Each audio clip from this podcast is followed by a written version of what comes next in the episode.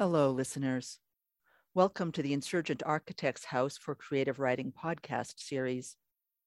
My name is Larissa Lai, and I direct the Tea House Project as part of a Canada Research Chair in Creative Writing, which I hold here at the University of Calgary. I'm Hong Kong Chinese by way of Kumeyaay, Beothuk, and Coast Salish territories. I currently live on Treaty 7 land, where Tea House also makes its home. Tea House specifically acknowledges the Blackfoot Confederacy, comprising the Siksika, Piikani, and Kainai First Nations, as well as the Tsuut'ina First Nation and the Stoney Nakoda, comprising the Chiniki, Bearspaw, and Wesley First Nations. We acknowledge also the Métis Nation of Alberta, Region 3. Podcasts are produced and edited by graduate students from the English department here at the University of Calgary. You're just about to meet one of them.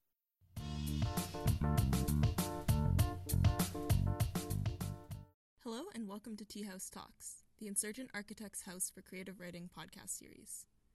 Today, we present a recording of Doyali Islam at Tea House in September of 2019. My name is Trin and I'm a research assistant for the Tea House project at the University of Calgary. In this interview, Doyali discusses private architecture, a spirituality of the everyday, and reads from her most recent poetry collection, Heft, which was shortlisted for the Griffin Poetry Prize.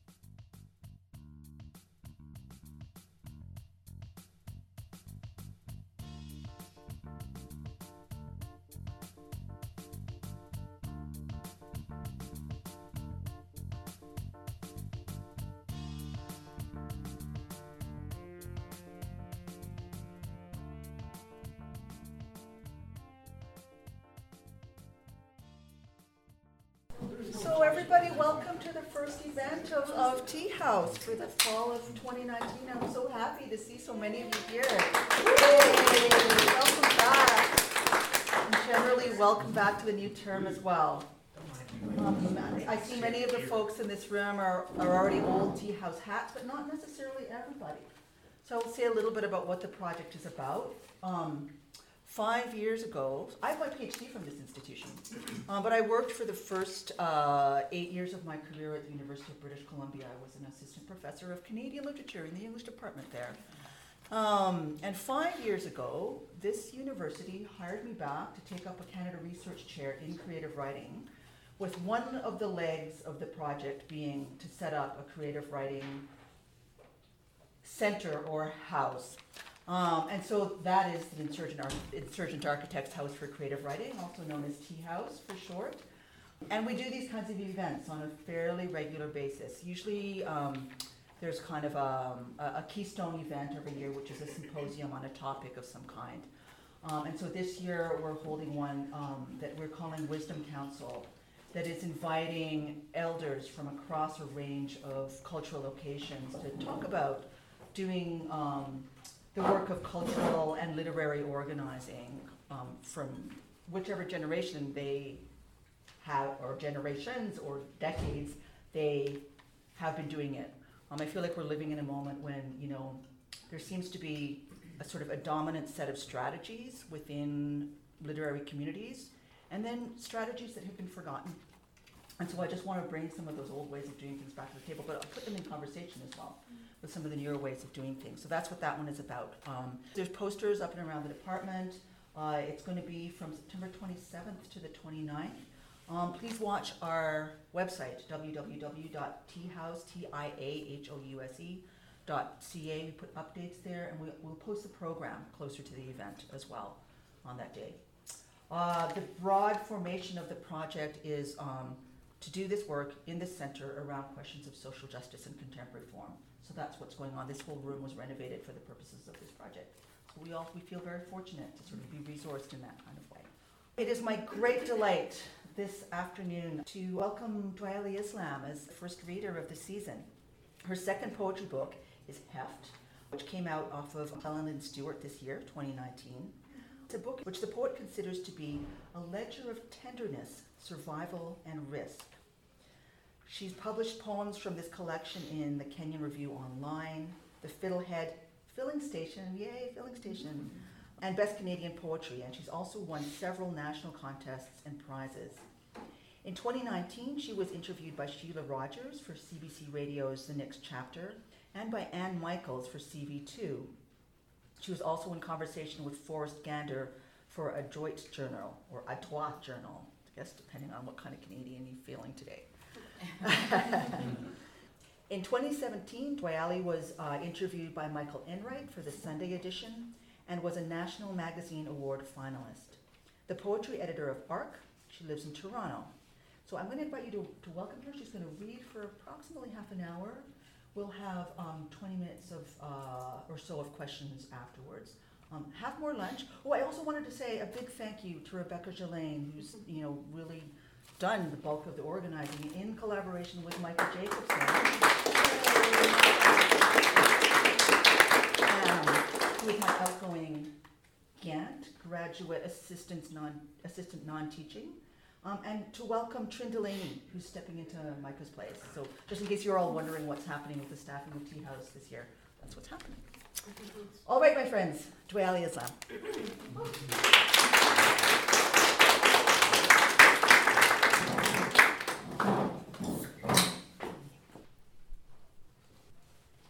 Hi, everyone.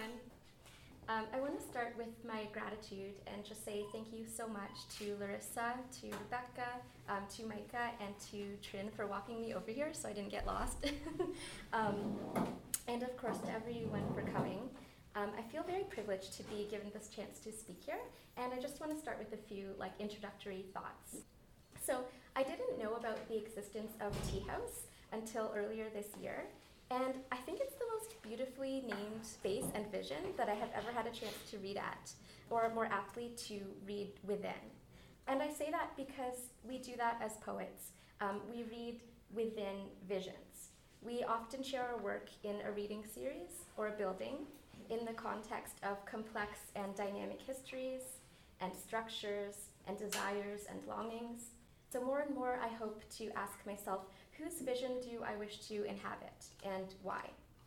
Um, my partner, Daniel, is blind, and it is with a sense of dis-ease that I use the term vision in an attempt to articulate what I mean, but I have not yet found a more precise or true feeling word to replace it, um, to occupy in its place. So maybe and Daniel and I will one day invent a word, or if you have any thoughts, please let me know. For those um, who think the act of writing and editing means scrawling ideas on scraps of paper, writing the question "what if" in a journal, and working with pen and or cell phone and or laptop and or desk, for those who think the acts of writing means adding or crossing out lines and words and commas, I began to write the poems in Heft in 2010. Outwardly, formally, I worked on these poems for about eight years uh, before they were collected and became the final manuscript of Heft. So, pen, paper, cell phone, and laptop were my formal tools. But this disregards my personal tools of survival and the lived experiences, witnessings, questions, and urgencies that preceded the formal work. Even after all of this time and patient, careful thinking, I cannot help but notice the ways uh, which, if I were editing the poems today, I would make changes. I am glad for this because it keeps me very humble. Uh, the book is printed, but the inquiry and learning continue.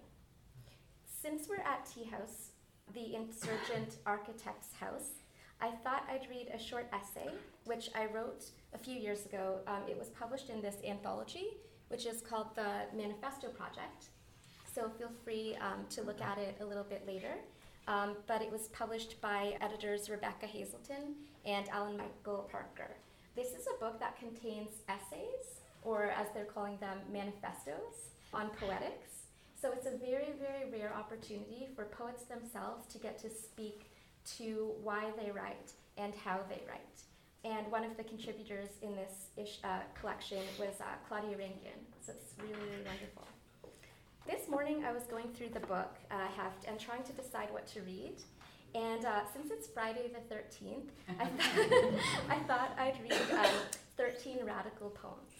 But I'm going to start with the manifesto. And here again, as I was reading through it uh, today to prepare, I was thinking about the things that I would do differently if I was writing it today, um, places that the language could have been more maybe careful or just different. But anyway. Um, the essay I wrote is called A Private Architecture of Resistance, so I think it's just such a nice fit with um, the insurgent, the idea of the insurgent architect. Awesome. Yeah. A Private Architecture of, Re- of Resistance. A recent news article in The Guardian examines the prevalence and purpose of defensive or disciplinary architecture in some of today's global cities, including London, Manchester, Tokyo, Guangzhou, I'm not sure if I'm pronouncing that correctly, Hamburg, and New York. Architectural elements, such as metal spikes outside a Manchester Selfridges, concrete spikes under a Guangzhou bridge, and sidewalk sprinklers outside New York's Strand bookstore, deter human use. More specifically, these constructions delimit the ways in which particular sites are used and by whom. They intentionally uninvite certain bodies and groups, primarily the homeless, and consequently make invisible both these populations and the related social issues. That is, these architectural elements encourage the rest of society to disengage, to become unthinking passersby, complicit and comfortable in daily acts of non looking. If today's architecture cultivates an attitude of inattention, poetry both emerges from and fosters attentiveness. If present day architecture is a public architecture of oppression, poetry is a private architecture of resistance. When I was seven, my father used to play a listening game with me and my sister, in which each of us would be as still and quiet as possible for a set amount of time and record the number of distinct sounds that we heard the refrigerator's buzz, a plane's descent to Pearson Airport, a bird call, each other's breathing. Ultimately, of course, this listening game pointed back to silence in the same way that poetry points back to a stillness or a something beyond language. However, the game did develop an alertness within us as children. This kind of alertness both is and is not what I mean in terms of poetic attentiveness. To be certain, I ground my poetry in the particulars of the everyday. However, when I write poetry, or perhaps participate in its making, the everyday is not what I feel transpiring within me. When I write poetry, I enter what psychologist Mihai Mihaly Csikszentmihalyi terms a state of flow. All of the immediacies of my environment vanish. The hours pass without notice, the coffee maker silences itself, and I forget to eat.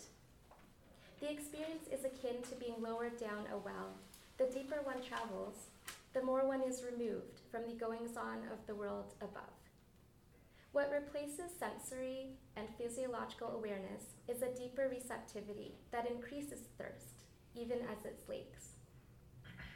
I qualify right with uh, quotation marks because I'm not entirely convinced that the poet is the sole agent in poetic making.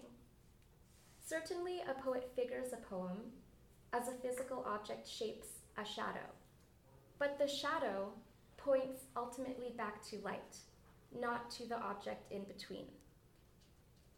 What is light, anyway?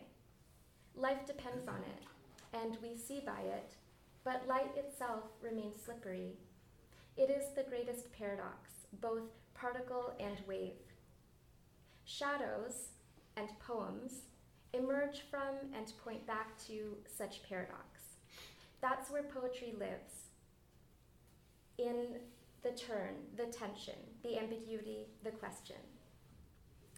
If I were a fantasy writer, I would animate shadows, make them sensory companions. Leashed dogs, shadows sniff and feel the ground more closely than objects in between. Poems inspect our world with that scrutiny and intensity. They bring our world closer, but also give us enough distance to shift our attention and refocus it. So, poems at work are poems that do not merely reproduce culture, but rather intervene. The idea of intervention, transgression even, leads me back to a contemplation of urban life. defensive and disciplinary architecture aside, cities restrict original and spontaneous movement and suppress the human spirit. Sidewalks govern where pedestrians walk, and fences, bollards, and signs indicate that which is off limits. The emergence and popularity of parkour and free running counter architectural restraints. Although these two physical disciplines emphasize economy of movement, the psycho-spiritual dimension of parkour and free running have less to do with physical efficiency and more to do with spiritual trespass through the reimagination of the city.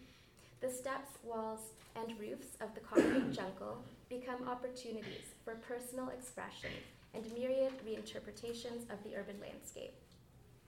Poetry is that trespass. Writing and or reading poetry enables us to reimagine, to reinterpret, to reclaim.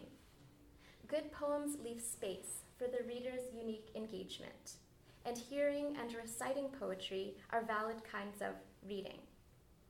Though a page poet, poetry for me is still an oral, oral art form.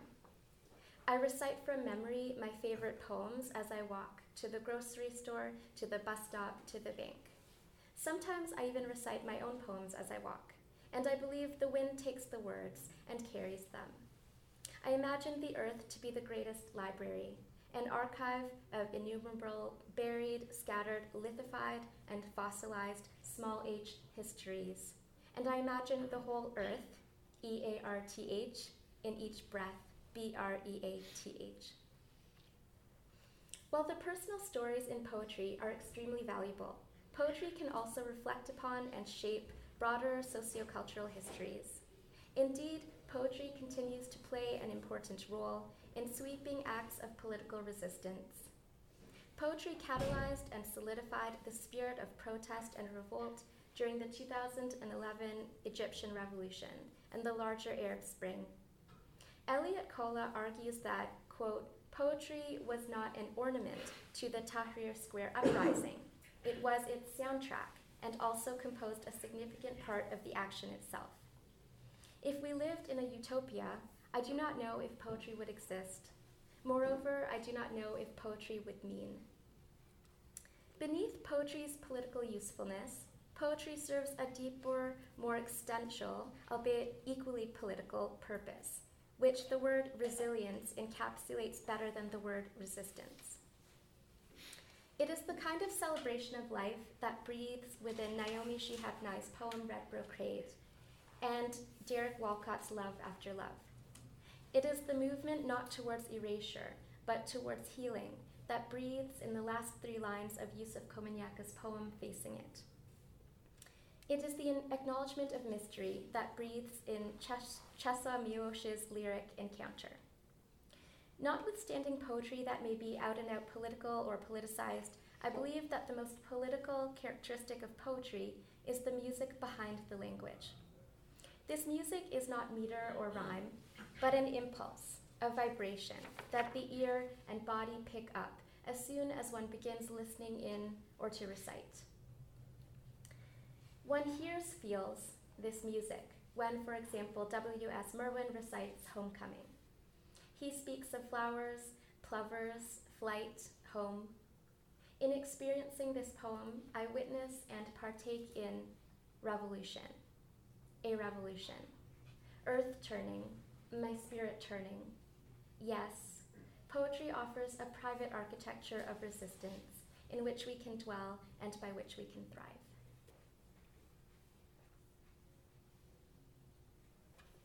So now I'm going to read from Heft.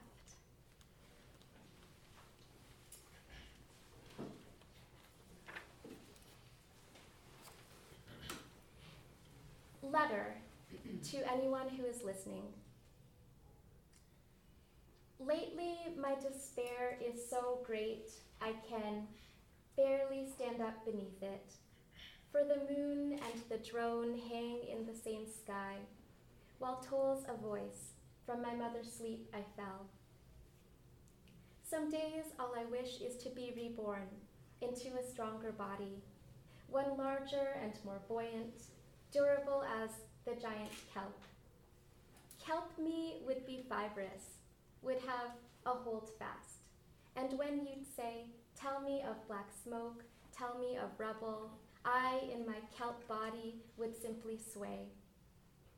At home in cold waters, the turbulence of your questions would bring me nutrients for my survival. It would sustain me.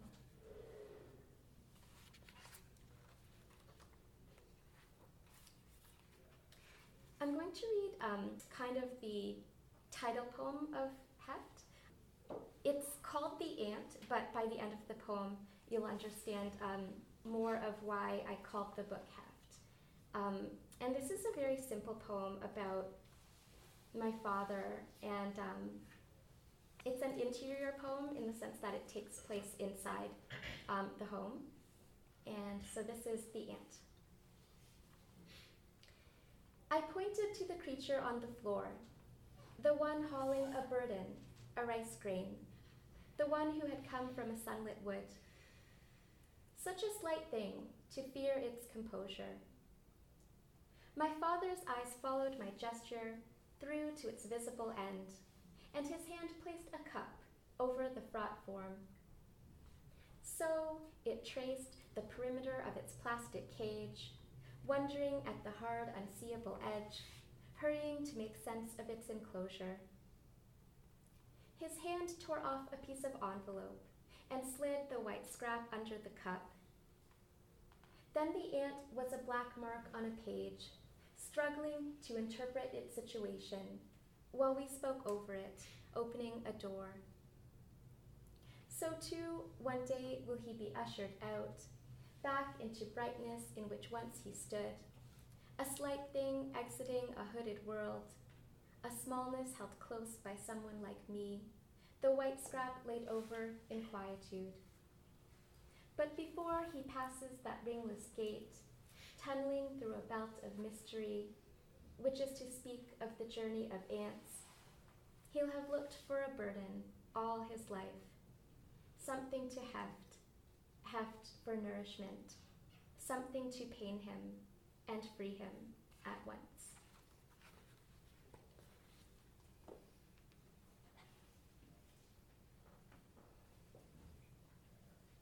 So, the way I've kind of um, arranged this reading in particular is to do sort of like pairs of poems. And um, the book has pairs of poems. If you look at the table of contents, they're, they're paired in a certain way. But today I'm kind of like shaking up the pairings and seeing what emerges from that. So the next pairing I'm going to read is Tending Mint and Susia. So um, the first poem is called Tending Mint, and I wrote this in response to a documentary I watched called uh, One Family in Gaza. And um, in this film, a father named Kamal Awaja was talking about how one of his sons was shot um, and the son subsequently um, died. And he spoke directly into the camera and he said, I want to raise my family without violence, but I don't know how to do this. So if anyone has a solution for me, please tell me. And I don't have a way to speak back to Kamal Awaja, so I, I wrote the poem. I don't know if he'll ever see it, probably not, but tending mint.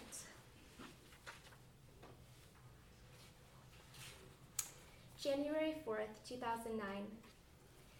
In a baseball tee and tracksuit bottoms, Kamal Awaja tells the one behind a lens what happened after the soldiers left him in his street, his boy's torso shot like his own. They must have been slow, so slow the hours his son's breath waged final trespass. He cries, and I hear his story as snow settles on northern Ontario silence six years on. His roof's still rubble. Near a tent, he tends mint in Ibrahim's honor, and the bullet nests, a halted flaw within his chest. Nothing, it seems, can demolish his gentleness. Even now, light salvages itself in his eyes.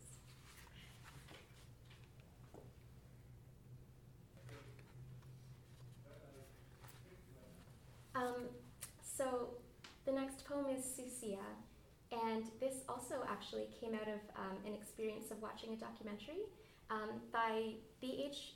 Yael, who's um, an Ontario filmmaker. Um, BH went to Israel and Palestine and was very interested in um, meeting people and understanding better the dynamics and the tensions that are happening there. Um, and there was a film in the second part of her trilogy, and in this film, um, there was a clan and they started to dance. And um, that was the jumping off poem, uh, point for this poem. Um, I re envisioned that moment and, and imagined it in a new way because I think the work of poetry needs to be different than uh, an inspiration piece. So, for example, for ekphrastic poems where you're looking at a source material like um, a painting, I think there needs to be a distinction to, between the source and the poem that results. Um, otherwise, there's no real need for the poem to be in existence. It has to do its own kind of work. Susia, for the Nuwaja clan and others. In the South Hebron Hills, the slanted hills recall old songs, and the women collect them like rain. The men have two syllable names Azam, Yusuf, Khalid, Nasser, each name from their fathers and their grandfathers before, a dark foot binding them to the land.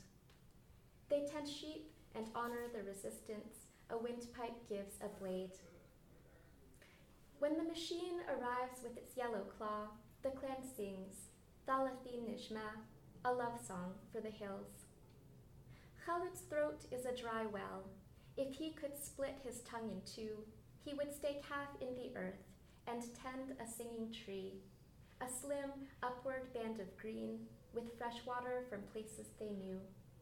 Now they camp, and memory is an urgent neighbor.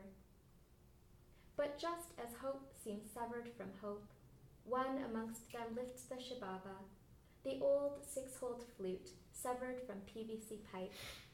Feet spring up on fevered earth, ten pairs of hands are clapping, and Sarah Nuwaja at 70 is dancing, the slim green band at her waist turning circles with her. See the embroidered white cloth streaming from behind her head, a flag in the absence of olive branches. See their jaunty shadows, long in afternoon's light, knocking upon a fence, asking it for a dance.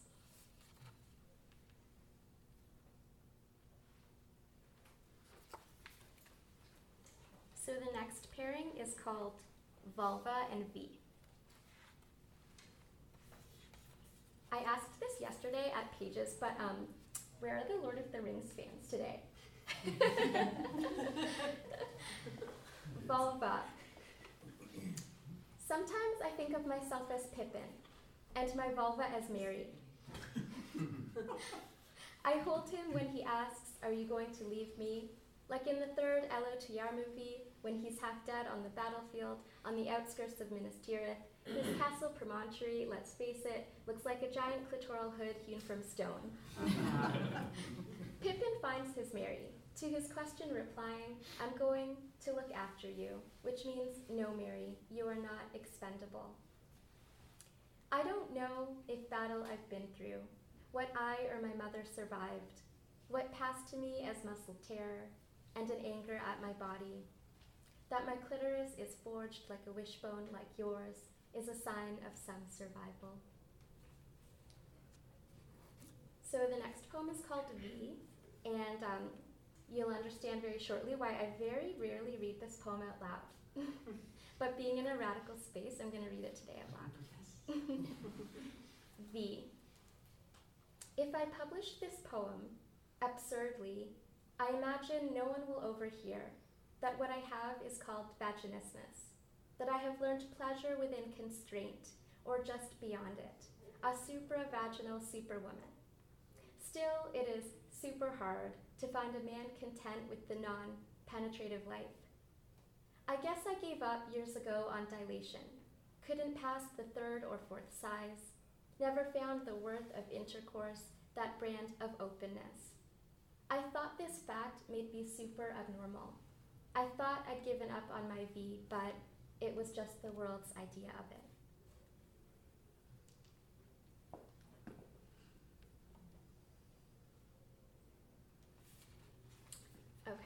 I'm gonna read two um, relationship poems. So a few years ago, I was married and living in North Bay, uh, Ontario.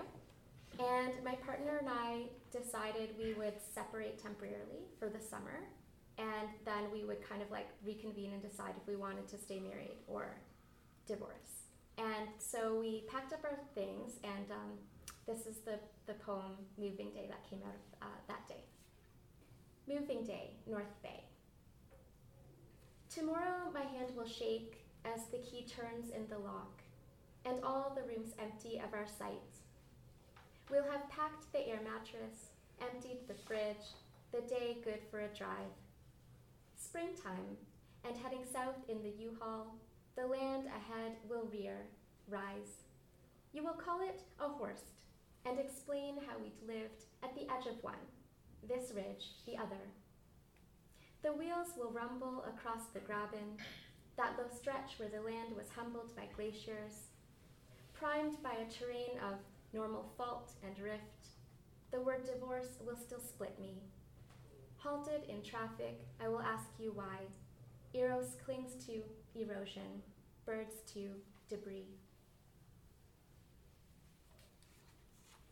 And I read this poem yesterday. Um, it's the last poem in the book called Daniel. So it's about my current partner, who's the best partner. and um, I mentioned in my introductory remarks that Daniel is blind um, but what I didn't mention was that he's been blind from birth. So um, that's the, the larger context for this poem. Daniel. Soon after you were born, doctors scraped away each blue eye. Early 80s, the practice enucleation, which the ear registers as atomic disaster, though it isn't. And when, for the first time, you removed before me the artifice, sockets left naked. I might have turned away, but I didn't. Companions for each other, each an imperfect orb, acrylic, with vessels of red silk, irides green and unmuted in their luster. We stood there by the bathroom sink, passing the prostheses between us. Each bore the weight of a gold band. They fit in our palms like two dice, a luckier hand.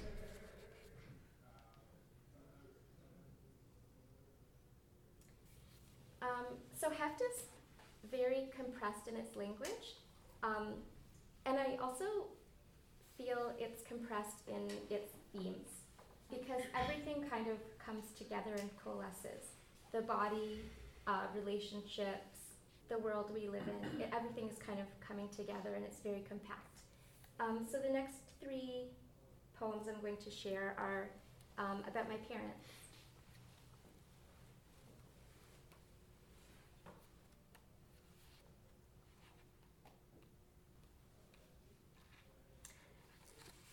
I find um, some of my poems are written because I want to remember something and I feel like if I don't interpret it into a poem, I'll forget it. Or I'll I won't remember it in the way I want to remember it and understand it.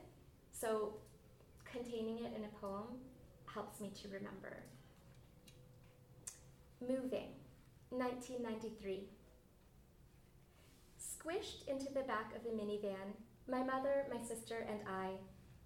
Us three, passenger left empty, a depression in this landscape, vanscape, a placeholder for father, depressed father, my father. 26 years, and still I remember our driver, an Ed, an accuracy verified by my mother, whose diary supplies this square Filipino realtor a surname, Shosha. At seven, I'm not sure how to spell it but it sounds hushed or rustling. How the late spring night feels between showings, and how we move through them, each 30 seconds, devoid of lingering. In the minivan, Ed asks my mother what she does for a living, a question so casual and usual, he does not see our bodies stiffen. The grand houses we're viewing in tension with our actual situation. Accounting, she offers, hiding the truth of telemarketing. All these years, all these years, I've not once heard my mother ask for succor. And this backseat night we humor her, weigh each place's merits, ours for the choosing. Through darkness, buckled, hurtling, just for a moment, we are moving.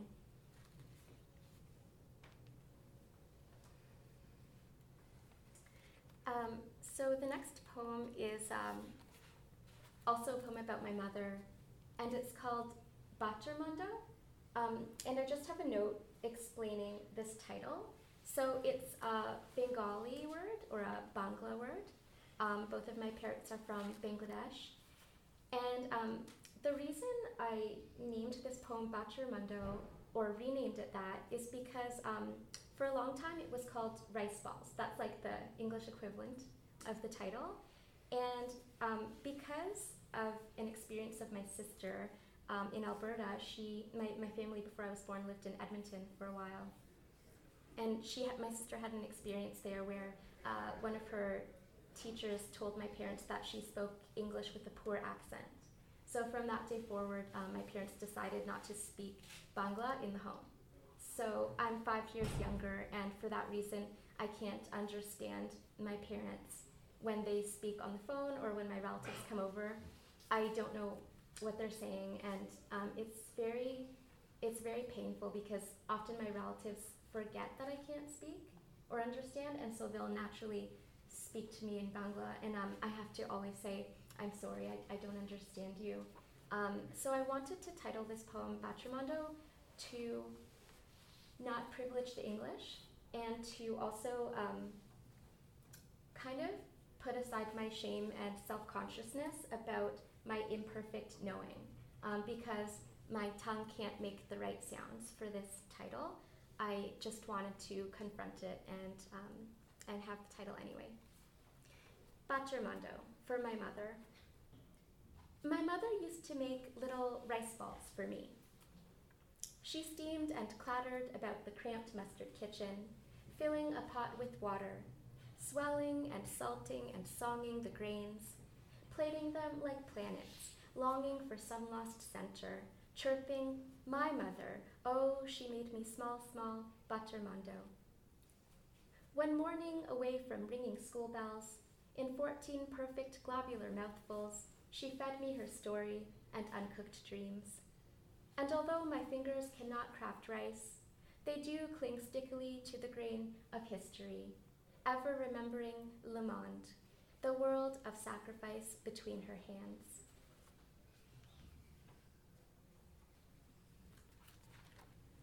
So this book heft comes from the, that title poem um, about the ant, and it's about my father. Um, and I found that I kind of like initially placed a lot of the, these father poems into the center of the book, um, kind of like they were the heart of the book. Do any of you know the Syrian poet um, Adonis? Uh, look up Adonis's work. He's a beautiful, beautiful writer.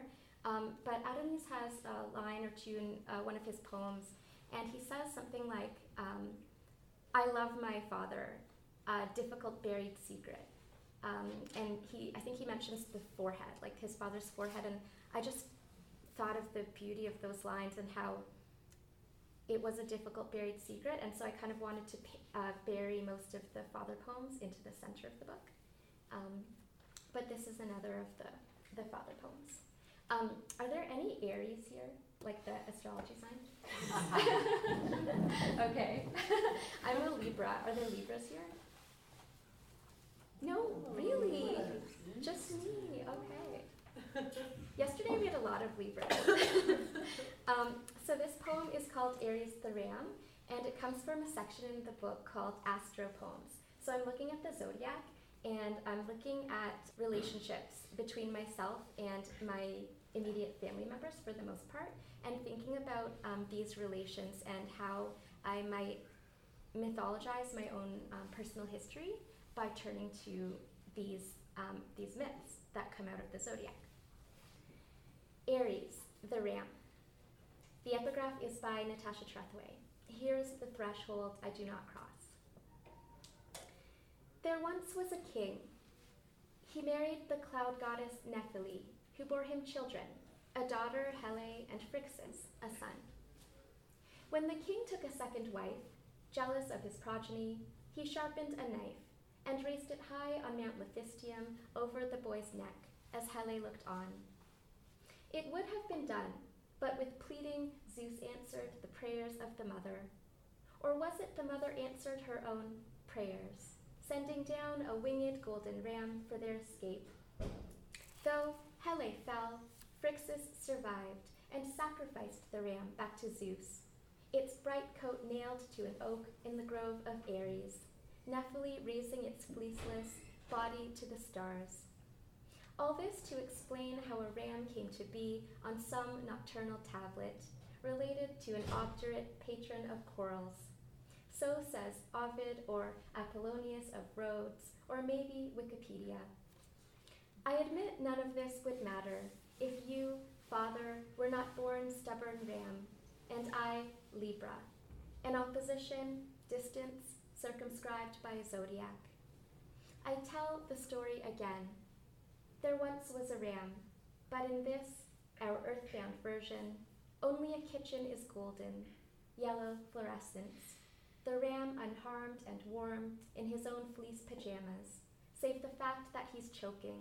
You're choking on a tablet, clutching a cup at the sink, and I am nearby within helping distance, my right hand made fist for some maneuver, or do I hold the balance, the judgment on your life?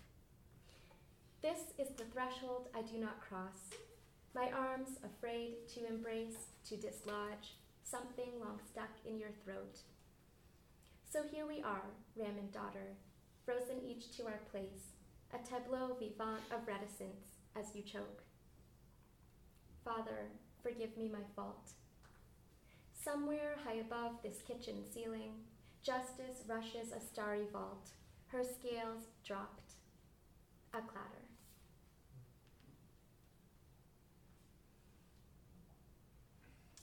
I wanted the end of, of Aries the Ram to be ambiguous um, because the, the clatter at the end could be um, my father dropping the cup if he did happen to continue choking, or it could be um, justice dropping her scales to rush to the aid, to rush across the sky and, and aid um, Aries the ram. So it was like a psychological, like a psychic way of healing, um, because in this moment, um, given my fraught relationship with my father, I heard him choking and I ran into the room and I was unable to um, hug him to perform the Heimlich because we don't say I love you, we don't hug. I've never heard those words from him. And so this was like a psychic way of healing. Um, my secret title for this poem, even though it's officially called Aries the Ram, is Poem in Which the Speaker Does Not Look Good. Because I wanted to, I wanted to write with human flaw and show that, like, as the writer of the poem, I'm not above, and um, there are, you know, things I wish I could take back or do differently. So, I'm gonna end with um, two poems. One is uh, the first poem in the book, and then the last, the second poem is um, the second last poem in the book, or uh, in almost the, the second last poem. Poem for your pocket. What my pockets have kept over seasons coffee change, house keys, TTC tokens, emptiness and silence, and my ungloved, reticent hands. Poems, thoughts of Miklos Radnoti, he who hid in his pocket a thin notebook, on his forced march toward death in some unallied forest, forced beyond reason to one mass grave, one mass silence. Still, one silence his overcoat pocket would not keep. Eighteen months passed before his wife unpacked that pocket of earth rifled through corpses, clothing, found what remained. It was love. Love rifled through Miklos's silences. Love gave his damp last pages back to sunlight's keep. Oh, yes, Yes, it was love announcing in him I will find my way to you. I will come back. And um, the last poem I'm going to share is called 32nd Parallel. So this poem comes from a section in the book called Parallel Poems, um, in which I was interested in place and how place has been carved up um, in colonial ways through latitude lines um, or parallels. And so in this section, I'm looking at parallels and um, trying to find, I tried to find two places on a given line that I could then research further. And I thought to myself, what would happen if I put these two halves side by side on the page, uh, like a parallel would be? What would that mean on the page? Which is why all of the poems in the book ended up in this split form. So it came from the parallel poems. 32nd parallel. 1. Al Jalama's orange trees. If a farmer weeps, he weeps for three days, his heart uprooted from between his lungs. Roots and branches, leaves and blossoms, pulled like scarves from between his lungs. If the blossoms shake, a bee knocked from a blossom, his tufted bee body yellow with pollen, the pollen that leapt to be among his branching hairs. If the bee is knocked, he flees, exiled, his hind leg heaving a basket of pollen. If the pollen is heaved, it is the last harvest, the harvest of memory, the harvest of song. 2. 2015 Prayer for Charleston. Um, and this half was written uh, after the church shooting, the, um, the black church in Charleston. So let's hold this space open. In four directions, let the body move. A hand, a dove. In four directions, let the body move. A hand, a dove. In four directions, let the body move. A hand, a dove. Thank you so much.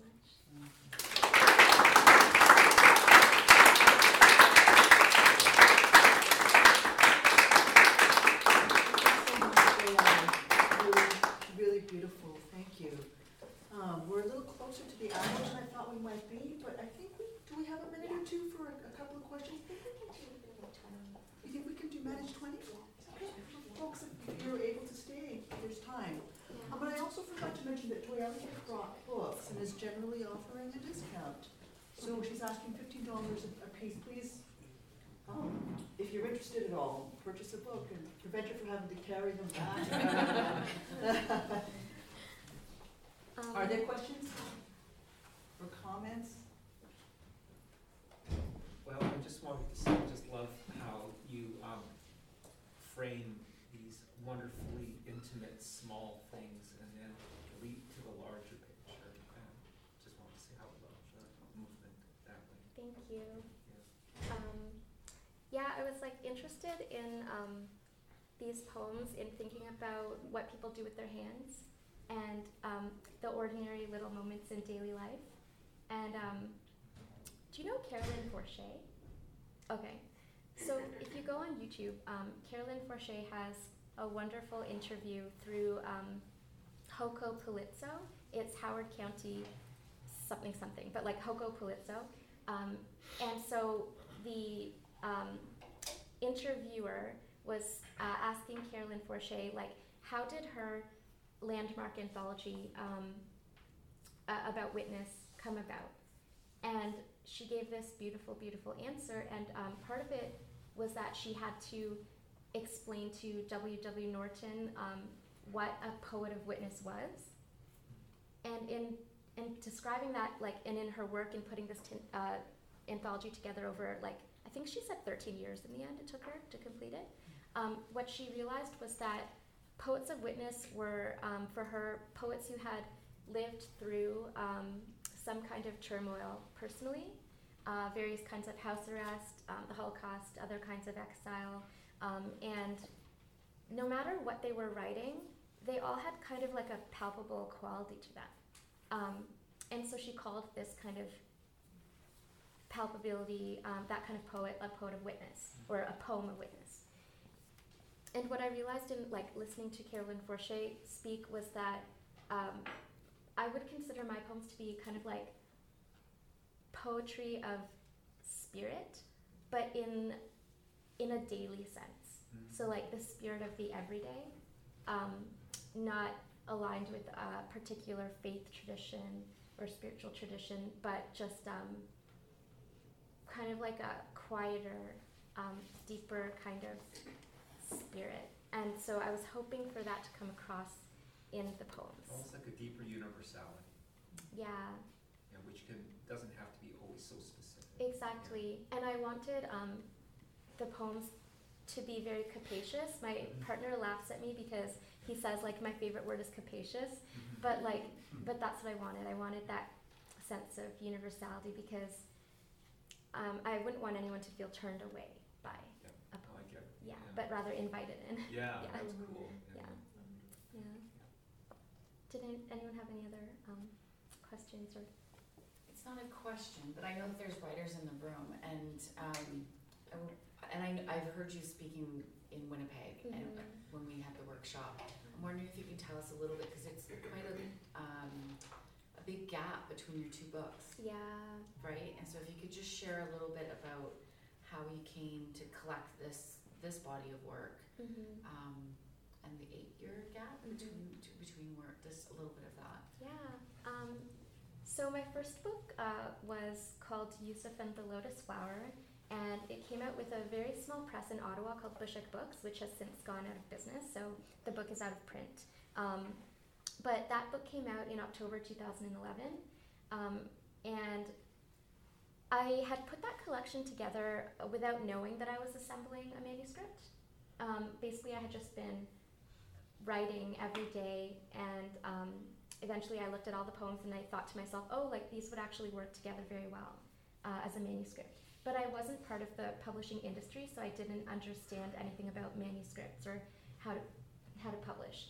Um, so after you know realizing that it could be a manuscript, I um, submitted the work to several presses, and eight months later, I heard back from one who wanted to publish, um, and I went with that. So I think overall that book came together in maybe the span of two years, um, maybe three.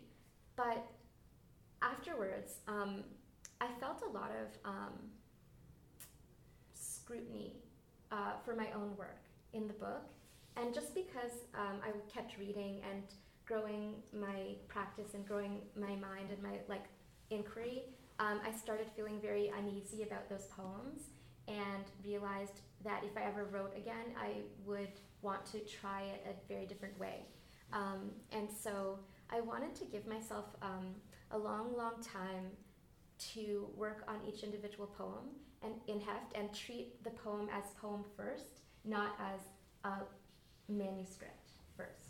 Um, because I wanted each poem to be able to uh, stand on its own, regardless of context. Um, and to just enjoy the process of being slow and editing. Um, so, so that's kind of what happened. So, like, I started the the idea for heft um, or for the parallel poems came to me in 2010, and it was actually because of a CV2 contest. Um, it was the 35th anniversary contest, so CV2 wanted writers to um, submit poems that incorporated the number 35. And I thought to myself, like, okay, how could I use the number 35 in a way that's not trite, that's like very fresh? And um, the idea of latitude lines came to me. So I thought, oh, okay, like I could call it 35th parallel. The poem could be 35 lines long. It could each line could be 35 characters. Um, and then I could pull the two places on the latitude line for being on the 35th parallel. So that was the first poem that came out. Um, and as soon as I wrote that poem, um, I wrote in my journal, What If, um, which goes back to my introductory remarks. Um, and I wrote, What if I wrote a whole series of these poems? And out of the parallel poems, I thought to myself, What if I applied this to the sonnet form? And that's why I started writing the split sonnets that are seven lines and seven lines split in half. And then out of that came the what if of what if I doubled the sonnet and did 14 lines and 14 lines. So it was like a very slow growth. And I think um, allowing myself that room to develop um, and to kind of like bring the manuscript out into different trajectories um, was very beneficial. Um, so I'm happy I gave myself that time. Um, and even still, there are things I would change in the book. So it's never done. Like the work's just never done. But um, I am very happy that I like learned more about patience through the process. yeah, because I find a lot of writers uh, put out collections very quickly, one after the other, and so there's not a lot of gr- uh, room for growth between um, inquiries. So yeah, yeah. I, I really like what you said about uh, poetry of resistance, but for you more of resilience. And then for me, it goes back to sometimes it's taken, without me knowing it, 30 years of Mhm. knowing that same event, but never written, right, written about it. That long arc of experience creates in one moment the best thing I could have ever written Mhm. because it was almost like I had to go through a long period um, of resistance. Oh, I mean of resilience Mm. to to find the way to say it. You know, so and I love that idea. That's beautiful. Yeah. Did some of your work yesterday have that long arc? Oh yeah, Yeah. yeah. I could feel years. it, Yeah. yeah. yeah. Yeah. Yeah. Um, there's one poem in here called Two Burials, and it was about um, uh, when I was younger. I wanted to. I thought I wanted to be a farmer, and so I told my dad like, "Oh, I don't want to go to. I don't want to go to university. I want to be like a farmer." And he was like, "No, like you, No. you need you need the paper." And so I went to university for him, but I kept dropping out because I was very unhappy and. Um, and so anyway, I went to France as a way of like appeasing myself. And um, there's pro- a program called WWOOFing, uh, Worldwide Workers on Organic Farms. So I went um, up into the Pyrenees Mountains for a few days and stayed with this family who had built their home over like eight years, and they were raising their family up there. And um, anyway, I had this experience in France, and I think it was like 2006. And then um, I knew I wanted to write a poem about that, but I kept making false starts, and it took 10 years to figure out how to write that poem. Um, because Only I, ten. right? Yeah, that's pretty good by your 30 year mark. the next one I'll aim for 30 years. And I'll say Wayman, I, I did a 30 year poem. Yeah. yeah. so they take their time, I guess. Yeah. There's a sort of like politics to it taking time as well, right? Like in a sort of context of just like everything being quicker and like Yeah. capitalism just moving everyone like along really quickly and, Yeah. and pressure to produce. Yeah. Yeah, and like so, Fast fashion and everything. Yeah. Um, poetry. yeah. Yeah. Um, yeah, it's funny you say that too because like I always wanted after being a, wanting to be a farmer, I wanted to be a massage therapist, and um, I never did it for like various reasons. And I'm, I'm thinking now of going back to school to become a massage therapist. But part of what I love about it is that it's so slow and counter to the way that we generally operate in society. And you're just like so intimate in a way. It's like it's very similar to poetry. It's like a one-on-one experience counter to the regular pace and stream of life. Um, and I was talking to somebody who's uh, putting together a manuscript right now, and he has this timeline in his mind of like he wants it out uh, to publishers by a certain date, and he wants it published by a certain date. And um, I just asked him like, why? Like, why do you have this timeline? And he said something interesting, which is that um, he doesn't know what his future will hold, and he could not come home tomorrow. Like, and that was interesting because of who he is, like his um, his background and his life experience. It was like, hmm, I, I do understand that too. Of like, there are some people who maybe they don't feel so safe in their body and they don't know how much longer they have. Not that any of us know uh, how long we have, but for, for maybe for him that he has more of a sense of urgency. Um, so I think like there are multiple ways of approaching it. For me, it did feel like a resistance to move slowly. Yeah, yeah. I just wanted to say thank you for the essay at the beginning. You're welcome. Um, you're thinking about architecture, which is something I think about a lot too, although very differently. Mm. Um, but I really, and I really liked the metaphor as well of poetry as a kind of parkour that, you know, kind of runs over the sort of the, the bounds, the bounded lines of the lives we're otherwise asked to live. And I wondered because you had said, you know, there's always things I want to revise. Mm-hmm. And that just seemed like such a great. What would you revise about that? It's a great idea. Or are there other things in that essay that you would, Yeah. or, or are there other ways you would extend the metaphor or elaborate on it? Yeah, well, one thing um, in the essay that I would probably revise is um, let me look at it.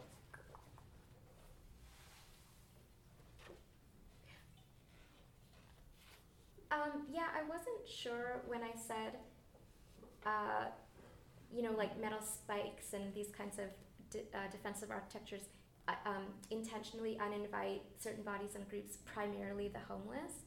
I just feel like I didn't need the word primarily. Oh, Um, why did I? Because, like, there could be so many intersectional ways to approach, like, who is being disregarded. yeah, And so I just wondered if I could have been more intersectional there somehow. right, right, Um, right. and again, like, that idea of non looking, um, because my partner's blind, like, I feel like I think much more about my language around looking and vision and non looking, and even about disability. Like, I had this impulse, um, speaking just earlier, to say, uh, to like stand up for, like you're standing up for a cause. But what if like you're in a wheelchair and you wouldn't be standing up for a cause, like, or standing for the national anthem, or standing for something? What if in your body you're not literally standing? Like, are those people excluded? And like, what kind? I don't. So, yeah, just like Uh-huh, uh-huh, things like that. Right, okay. Um, what else? I think also at the end when I gave examples like Naomi Shihab Nye, Derek Walcott, um, Ches- Czesław Miłosz, and W.S. Merwin, I think it, if I were writing now, I would have included at least one Indigenous poet, and I think that might have been really lovely, um, especially because I think I'm the, maybe the only Canadian writing in this um, anthology. So Mhm. I feel like maybe I could have done some better work there. Mm, But mm. yeah, It's thoughtful and careful. yeah. Yeah, thank you. Are there other questions, folks, or comments? I have a really silly question. no, nothing silly. I was so intrigued with the formatting of your book. I was just wondering if you had resistance from. It's such a structural question. I was just I'm, I've never seen a book printed that way before, and so I'm wondering like if you had to justify it, rationalize it, put it in context, have conversations with them, Mm, or or if it was just like it works, no worries. it was the latter. Yeah. yeah, I was very lucky. So um, the the manuscript was acquired by Dionne Brand for M&S, and um, I had actually sent the manuscript to Canada Council for the Arts in 2013 because I needed some money, and I was like, well, let me try to get a works in progress grant. And it, I ended up getting the grant, and when I looked at who was on the granting committee, it was Dionne Brand, and so it just so happened that years, years later, um, the manuscript ended up going back to her, and so I think she already had that kind of initial experience with it. Um, but what was funny was uh, I didn't plan for the poems or most of the poems to be on their side. Um, I initially envisioned them this way, and the book would be in landscape format Ah, and that the poems that run through, uh, which I call um, in verses, but they're like erasure texts, would just they would still cut through, but but these poems, the split poems, would they'd be like that. So the erasures would be cutting through like this, the middle of them. And um, what ended up happening with the typesetting in production was that uh, the book, because of the dimensions the book had to be, um, and because they couldn't make it a larger book or a landscape book, um, my publisher said you have several options. Like you do what you feel comfortable with. So she said like option one is you print the ones that fit uh, upright, upright, print the ones that don't fit that way sideways. And the other option is um, printing them all uh, upright, but then when it's a long poem, say it was two pages, it would be like reading down one column, then having to read down that column, then going back to this column, and then going back to that column. And if the poem was three pages, because there was one that came three, it would be like so intrusive to do that. And then the other option was flipping them on their side. And so I decided to just flip them all because I wanted the reader to have um, a flow. And I wanted these um, er- erasures or inverses to cut through, and I wanted that to be the jarring element. So um, I didn't want to introduce other elements that were jarring for no reason. Um, but honestly, I feel like it worked out. It's like one of those just serendipitous things where it worked out better because when once I turned them on their side, obviously that line was able to pass right through, like holding everything together. Um, and because this erasure poem that's like fragmented over the book is about um, my issues with uh, chronic pain and the body, I felt like it was a way of weaving my personal narrative like right through with a thread. So it worked out. But um, they had no trouble with it. They did say it was the first book they'd ever printed um, of this kind, and so it was. We had to do eight passes to get them in order. Um, there were lots of difficulties with the type setting, but in the end it worked. So yeah, yeah. Thank you guys so much. Like this was just wonderful. Um, this has been my favorite, uh, favorite reading and favorite trip for the book, and you're all just so so nice and supportive of each other, and it just I can feel like this genuine sense of care. So yeah, thank you. I'm really honored to be here. Thank you you for so much. coming. Thank you for coming. Thank It's been wonderful to have you here. Yeah. Thank you.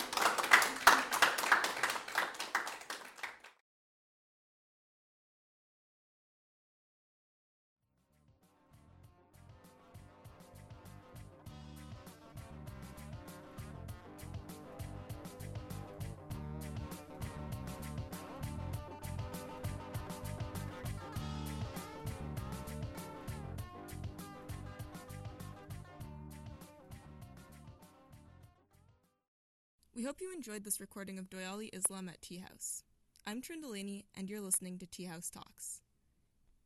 We recognize the generous support of the Canada Research Chairs Program and the Social Sciences and Humanities Research Council.